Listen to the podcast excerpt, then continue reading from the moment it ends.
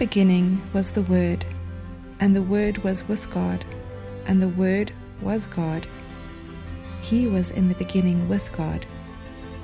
All things came into being by him, and apart from him, nothing came into being that has come into being. In him was life, and the life was the light of men. And the light shines in the darkness, and the darkness did not comprehend it. Welcome to Good Heavens, a podcast about how the heavens declare the glory of God.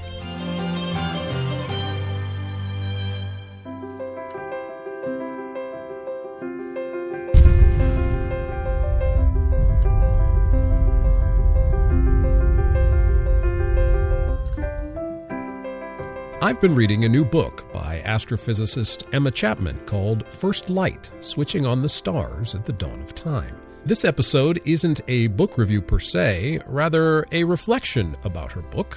It has caused me to think more deeply on the nature of the relationship between what the Bible has to say about the origins and structure of the heavens and earth and what modern scientific paradigms tell us. First of all, Emma's book is remarkably accessible, and you certainly don't have to have a background in astrophysics to understand it. She has a remarkable talent for telling the story of the stars she studies and in making analogies that are able to be grasped by a wider lay audience. But the curious thing about the stars that Emma studies is that for the most part, no one has ever seen one.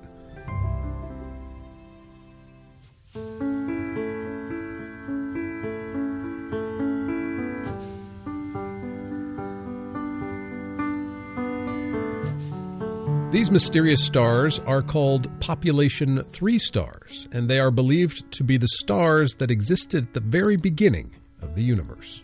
So, briefly, what are population 3 stars? Let's start with population 1 and 2 stars first. Population 1 stars are stars that have high metallicity content. That is, these stars contain an abundance of elements heavier in atomic weight than hydrogen and helium elements like calcium, carbon, nitrogen, etc. Population 2 stars are stars with much less metallicity in them. Both population 1 and population 2 stars have been empirically verified to exist.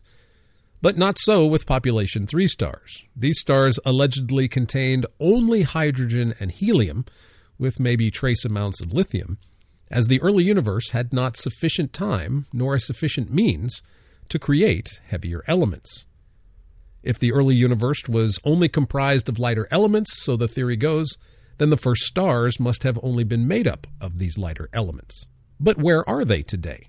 Chapman cites astronomer Howard Bond, who published a paper on population 3 stars in 1981 titled Where is Population 3? Bond's conclusion, quote, they're not out there, end quote. And here in 2022, they're still eluding the best scientific instruments and the brightest astrophysicists' eyes. No one has yet to discover a single population 3 star.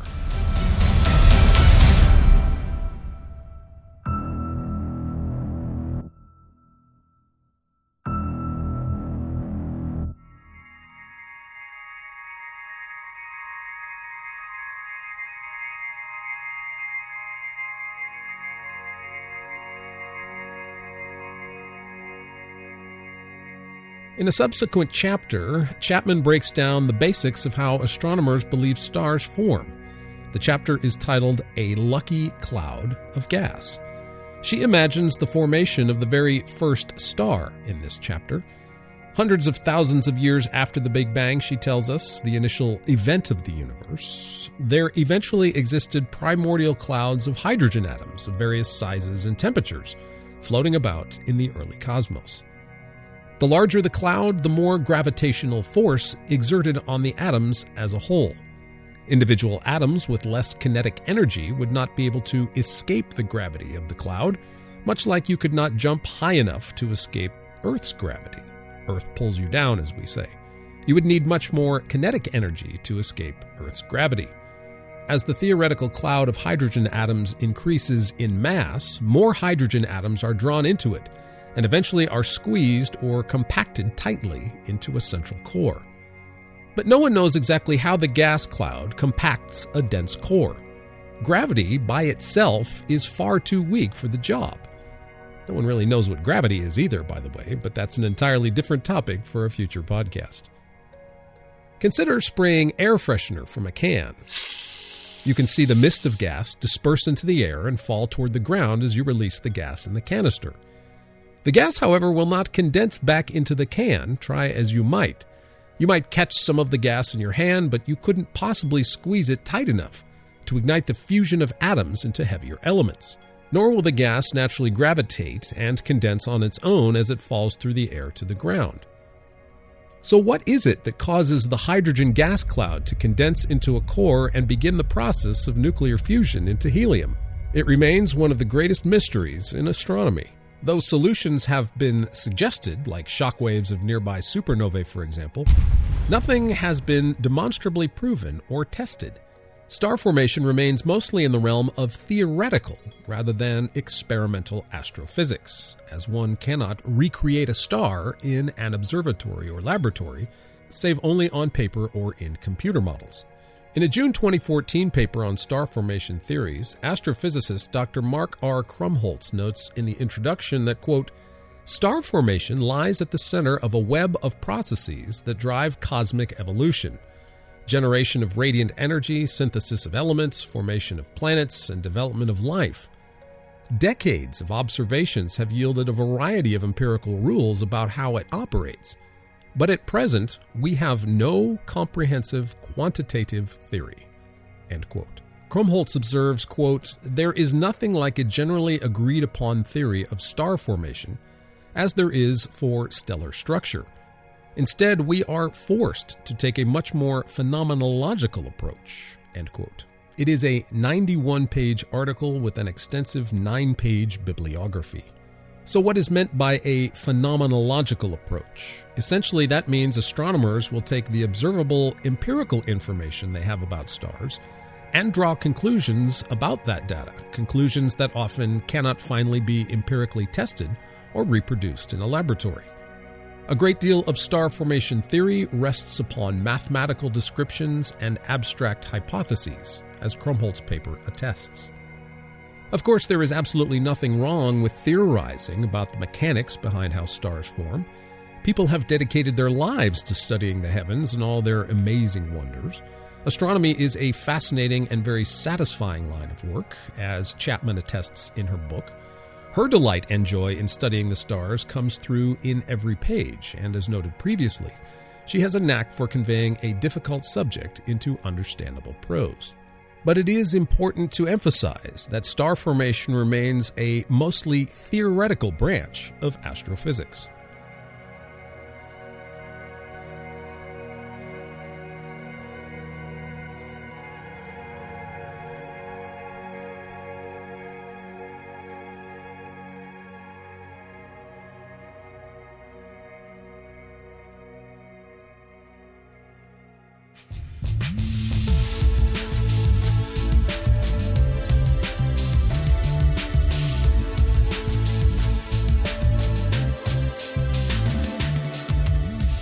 It is believed that population 3 stars all died violent supernovae deaths, and that these detonations and their subsequent shock waves all contributed to the creation of the stars we see today. So, for the sake of argument, let's grant that all happened. But what keeps the core of a newly forming star from just blowing itself apart? By the time the core of an infant star has formed and ignited, it is allegedly surrounded and enveloped by a massive amount of other gas and dust that has been collecting around the core. This exterior mass of gas and dust is perfectly balanced, not too much, or it would crush the core, causing the primordial star to prematurely collapse on itself, and not too little, for if there wasn't enough exterior mass, the nuclear pressure of the core would simply blow off all the outer gas and dust. So it is a theoretical balancing act between outward pressure of nuclear fusion in the core of a star and the inward or external pressure of the accumulated mass of gas and dust pressing down on the center. As Chapman notes, quote, stars are gigantic thermonuclear devices. Alarming. End quote. So we here on Earth are surrounded by enormous thermonuclear bombs, but yet somehow an explosion of one of these bombs, supernovae, is a relatively rare occurrence in the universe. How did these nuclear powerhouses form? How were they able to hold themselves together in their infancy? It is one of the greatest mysteries in astronomy. The reality is, no one has ever seen a star form from beginning to end. What astronomers often do is extrapolate from observed star behavior what they assume goes on in the process of star formation. So here we are confronted with several mysteries. One is that there is no fundamental theory that has been proven as to how stars form. It is mind boggling that no one really knows how a gas cloud condensed to produce a core or how the incredibly precise balance between nuclear fusion and gravitational forces has allegedly occurred over and over and over and over again ad infinitum, all by chance without the artifice of any intelligent or guiding agency. Given the uncountable multitude of stars in the cosmos, this is utterly mind boggling when you really consider the implications. Emma calls hydrogen clouds that eventually form into stars as lucky.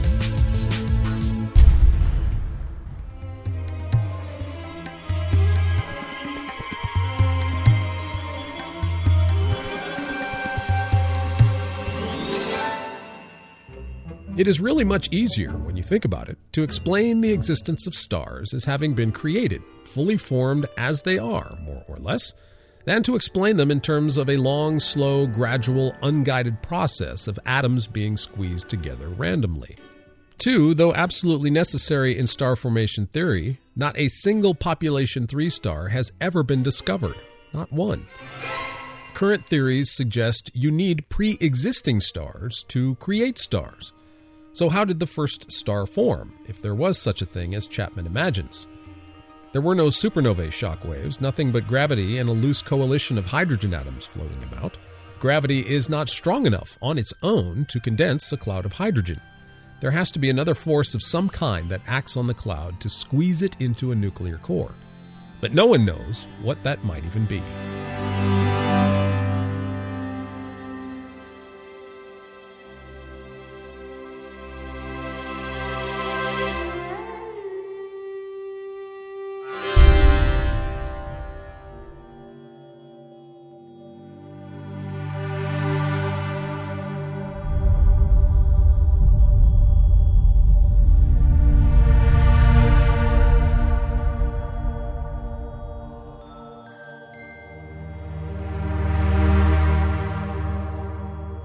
So here is a singular case about how a model of the universe suggests that there ought to be a particular kind of object within the universe. But when that object eludes empirical detection, perhaps the model, as beneficial as it has been in making certain other discoveries, may not be entirely correct. But what is fundamentally missing from Emma's book is the question of teleology or purpose in the cosmos. It is clear she has taken great delight in studying the stars, and there is no doubt she certainly believes such a pursuit fills her life with meaning and purpose. But do the stars she studies have a purpose? Theologian and emeritus professor at Georgetown University John F. Haught asks, quote, In the age of science, can we honestly believe that the universe has any purpose? Is it credible to claim that something of everlasting importance is working itself out in the universe? Of all the questions of science and religion, I believe the most fundamental is whether the universe has a purpose. But of course, purpose suddenly introduces a personal element into the story of the cosmos. Though Emma is very warm and down to earth in her prose throughout her book as she describes the science behind the universe, the science itself, the numbers, data, technology, research, and the like, are all by nature impersonal when it comes to the conclusions drawn about the cosmos itself. It is something similar to studying the chemical composition of a red rose petal and concluding that its material constituents are all a rose really is. The beauty of the red rose, what it has traditionally thought to represent in art, music, poetry, and human relationships, all of that is completely ignored in the laboratory as it cannot be quantified and represented in an equation. And so the physicists tell us that a red rose is just the sum total of the parts we have empirically uncovered in the lab and nothing more. There is no teleology behind it, or to suggest purpose is more a fool's errand in the eyes of a microscope, anyway. Consider that for the most of their history, the microscope and telescope required those who used them to close one eye. I think the analogy apropos for our time. We have lost our depth perception when it comes to engaging the physical universe. We have settled for an impersonal, one dimensional reductionism. The universe is just the sum total of atoms and the void, with no particular purpose for why it is arranged as we see it. For Christians, to embrace the science of the cosmos, or any science for that matter, into our apologetics, we must do so with both eyes wide open. In our eagerness to give our faith a kind of scientific respectability in the eyes of an unbelieving world that has come to value scientific judgment as sacrosanct, we must be careful not to downplay or de emphasize the personal, unquantifiable aspects of the physical world. Consider some lines from the poetry of Gerard Manley Hopkins. Quote, The world is charged with the grandeur of God. It will flame out like shining from a shook foil. End quote. Or, quote, Look at the stars. Look, look up at the skies. Oh, look at all the firefolk sitting in the air the bright boroughs, the circle citadels there.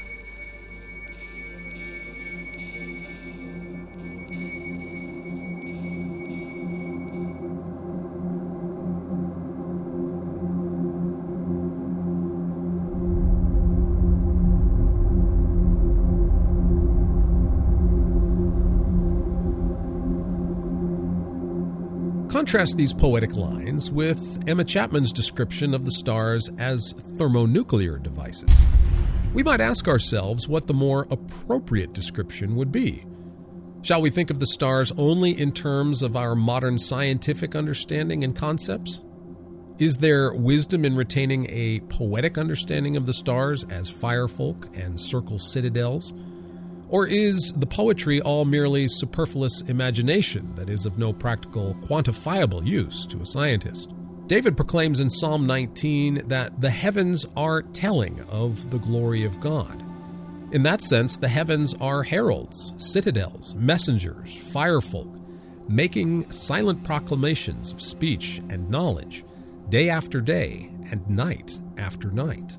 How tragic it is that their message has largely been ignored in the fields of astronomy and cosmology in the last century. Stars certainly can be understood in terms of engines of incredible nuclear firepower, but how much more prone are we to accept the scientific language over and against the poetic? Poetry is discarded because it can't be quantified or calculated. What hath poetry to do with dark matter, for example?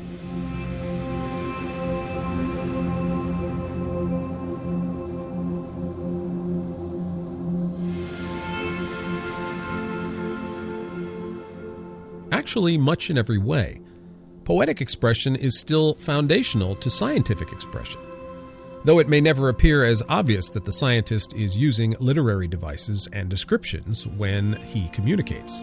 Stars are like nuclear devices. The universe is a machine. Stars are firefolk. Simile and metaphor are employed in our descriptions of the universe, be they scientific or poetic. But increasingly, we have come to assume, through the conditioning through the metaphor of the machine, that the best way to understand the cosmos is through technological means. Thus, we build spaceships, satellites, and telescopes and send geologists instead of poets to the moon. The poet, philosopher, theologian, musician, artist, and author are all relegated to the antiquated realm of the imagination and feelings, and we are told have nothing legitimate to contribute to the nature of the universe as science understands it. As poet Malcolm Guite observes, however, quote, in an age of linear one level readings of the Word and the world, we need to recover confidence in the baptized imagination as a truth bearing faculty. End quote. Because, be it known, the human imagination is alive and well in the sciences whenever a scientist begins building a model of reality. Physicist Sabine Hossenfelder observes, quote, "The invention of new natural laws, theory development, is not taught in classes and not explained in textbooks. Some of it physicists learn studying the history of science, but most of it they pick up from older colleagues, friends and mentors, supervisors and reviewers. Handed from one generation to the next, much of it is experience, a hard-earned intuition for what works."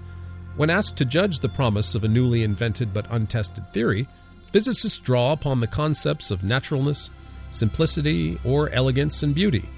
They are invaluable and in utter conflict with the scientific mandate of objectivity. I'm not sure anymore that what we do here in the foundations of physics is science. End quote. And note here what astrophysicist Paul Sutter suggests between the lines about human imagination and model building regarding population three stars. Quote, while I'd love to give you more details, the formation of the first stars is shrouded in mystery. Part of the problem is observational. As far as we can tell, and we've looked really, really hard, there are no population 3 stars remaining in our present day universe. Since bigger stars lead to shorter lives due to the increased ferocity of their nuclear reactions, that's a clue they must have been heavy beasts. But stars are not linear creatures. Complex flows of gas and matter are not easily solved with a piece of chalk. Predictions for the relationships between matter, radiation, and nuclear forces are not for the faint of heart. Understanding this epoch requires serious horsepower in the form of sophisticated computer simulations that attempt to recreate the physics of these early epochs. It's a tough business, recapitulating the universe in silicon, and usually requires a wealth of observational data to constrain and constrict the theoretical models. Note it requires a concentration of the imagination to come up with and create computer simulations of the universe. You are essentially building your own cosmos using a complicated amalgam of code, computations, and equations. But how would one write God into such a computer simulation? The unspoken reality is that the computer programmer designing the universe does tacitly take upon themselves the role of an omniscient being in some sense. But of course, science and technology are often silent on the questions about God purpose, meaning, love, relationships, beauty, truth, poetry, wonder and a host of other aspects of our ontology. These things don't neatly factor into a computer simulation of the universe. And more disturbingly, the absence of such things in our lives quickly engenders despair and hopelessness. Why then must we be so eager to embrace a technological and mechanistic view of the universe that doesn't account for the most important aspects of our humanity? We shouldn't. For all the potential apologetic applications that might emanate from science affirming that our universe had a beginning, there is an immense cost in embracing a scientific theory that is a priori disposed toward a quantified and impersonal reductionism. A reductionism that cannot and does not wish to explain cosmic and or human ontology and teleology as anything more than a chimera of neurological chemicals that afford us some ambiguous sense of survival.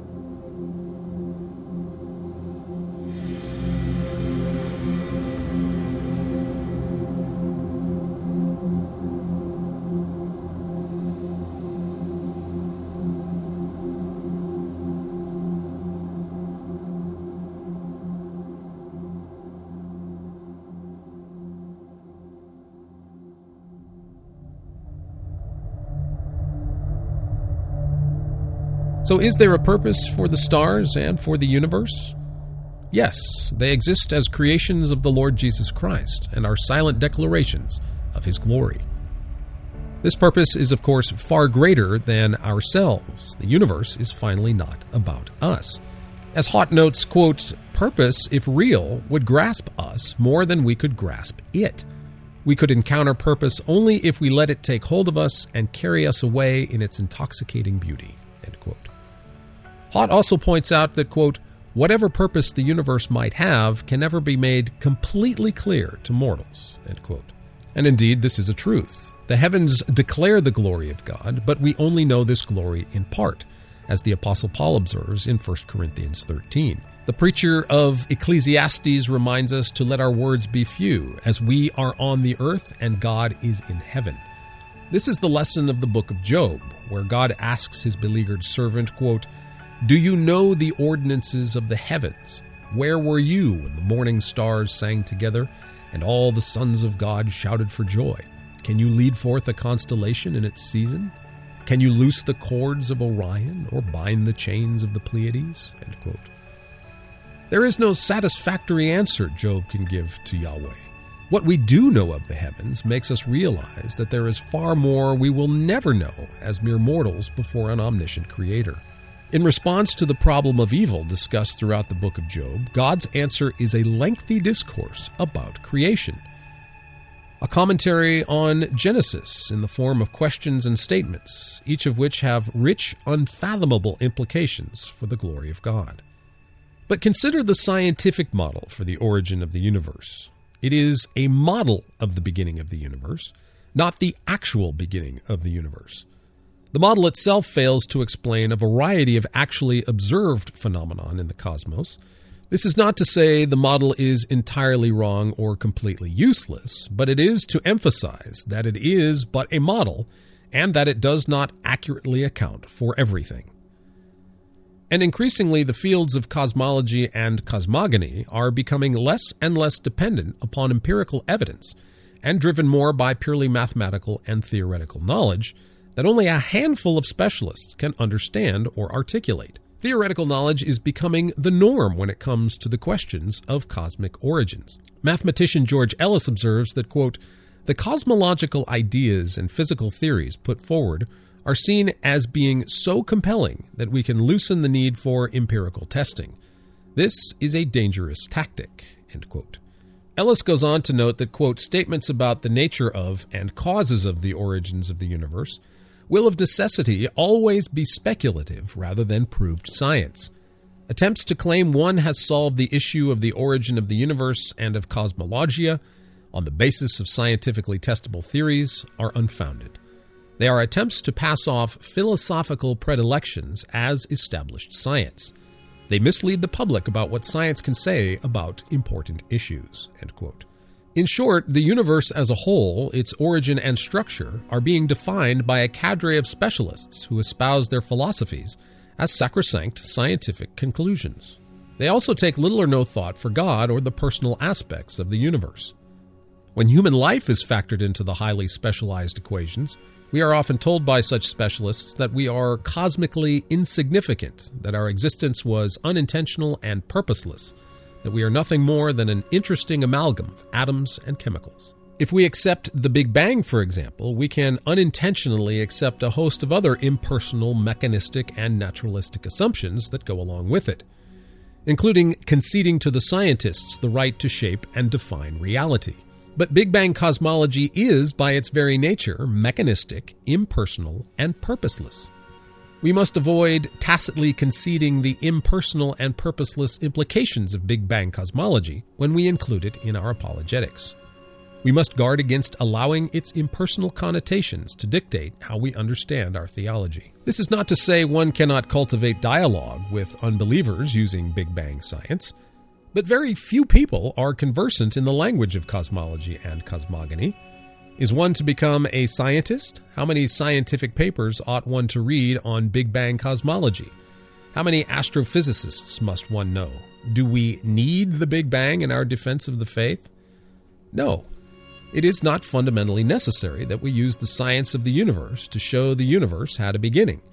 Moses understood this long before 20th century Big Bang cosmology came along and prior to the 20th century, as philosopher Tawa Anderson observes, quote, the logical argument for the beginning of the universe was the only non religious argument on the table. It was and remains sufficient.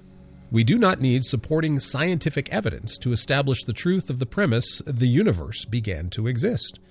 Thinkers of all worldviews and disciplines understood that a contingent entity, such as the universe, could not be self existent or eternal and thus needed to have a beginning.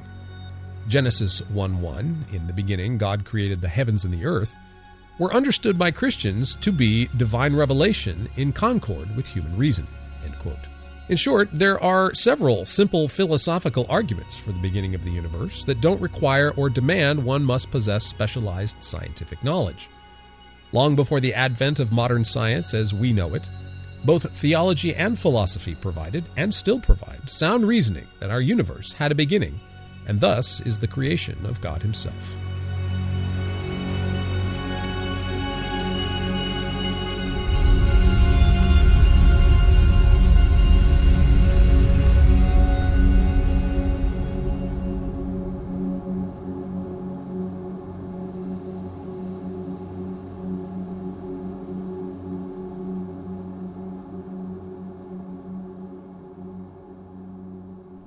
It is also important to note that there are a number of fundamental differences between the Big Bang as it is put forth as a model and the text of creation found in Genesis.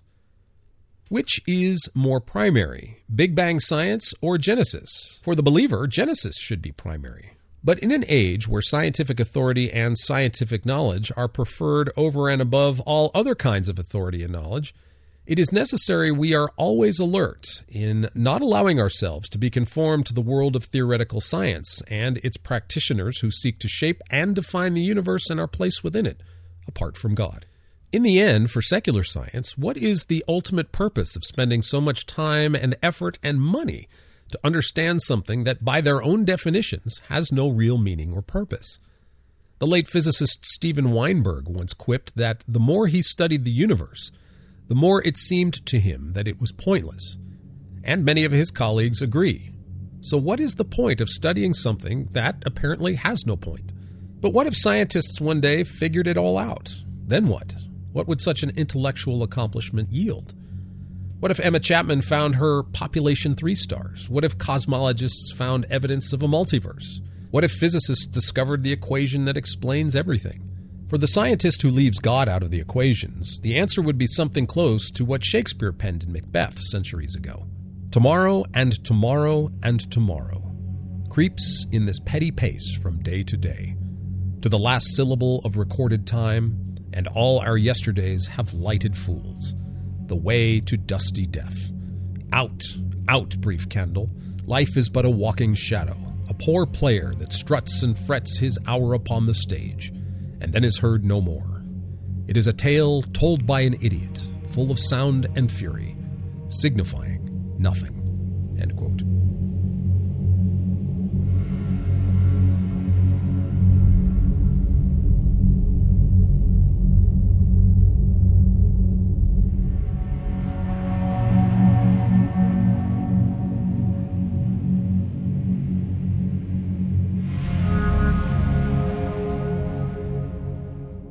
But the Word of God tells us a much different story. God spoke the entirety of the heavens and the earth and all they contain into existence. He didn't take parts of his divine nature to make the universe, nor did he use any pre existing material. God spoke things into being. His Word has the power to create, ex nihilo, from nothing, his spoken words brought into being everything we behold in the physical world, and even those things we cannot see. Creation does not contain parts of God Himself, otherwise, what He created would essentially share His divine nature. God spoke light into being. And when it comes to the stars, we are only told almost as an afterthought, quote, and he created the stars also, end quote. Genesis gives us no physical details about the mechanics of how stars came to be. We are simply told that God created them. That star formation from a scientific perspective remains shrouded in mystery attests to the fact that God and God alone is the only one who knows how stars came to be. God is the only one who knows how the universe came to be. Again, and we cannot emphasize this enough, we must be circumspect in incorporating secular models of the cosmos into our theology. For when we import such knowledge into our thinking, we can easily become conditioned to the impersonal and mechanical aspects of scientific thought, and we can slowly forget the uniqueness and primacy of God's revealed word to us. As David extols just before his death, quote, Thine, O Lord, is the greatness and the power and the glory and the victory and the majesty, indeed everything that is in the heavens and the earth. Thine is the dominion, O Lord, and thou dost exalt thyself as head over all. As David so eloquently expresses in Psalm 19, quote, The heavens are telling of the glory of God, and the expanse shows forth his workmanship. Day unto day pours forth speech, and night unto night reveals knowledge. Astronomy and cosmology exist as disciplines solely because the universe is proclaiming a silent and intelligible language that we, in a limited sense, can indeed comprehend. Creation reflects God's invisible attributes and points us to Himself.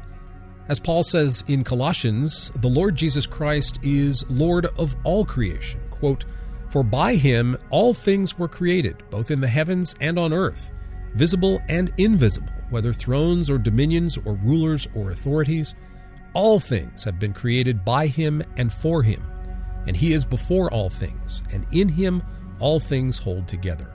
He is also the head of the body, the church, and he is the beginning, the firstborn from the dead, so that he himself might come to have first place in everything.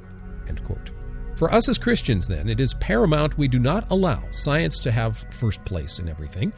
When we incorporate scientific knowledge into our witness and apologetics, we must do so with great care and circumspection, always being aware of putting Christ first, holding fast to what is personal, true, lovely, and good, being transformed by the renewing of our minds, not allowing the secular purveyors of the cosmos to shape and define reality apart from Christ, who made it and sustains all things. We must resist the temptation to make scientific models of reality the foundation for our understanding of the world we inhabit, especially when those models carry within them certain anti theological biases.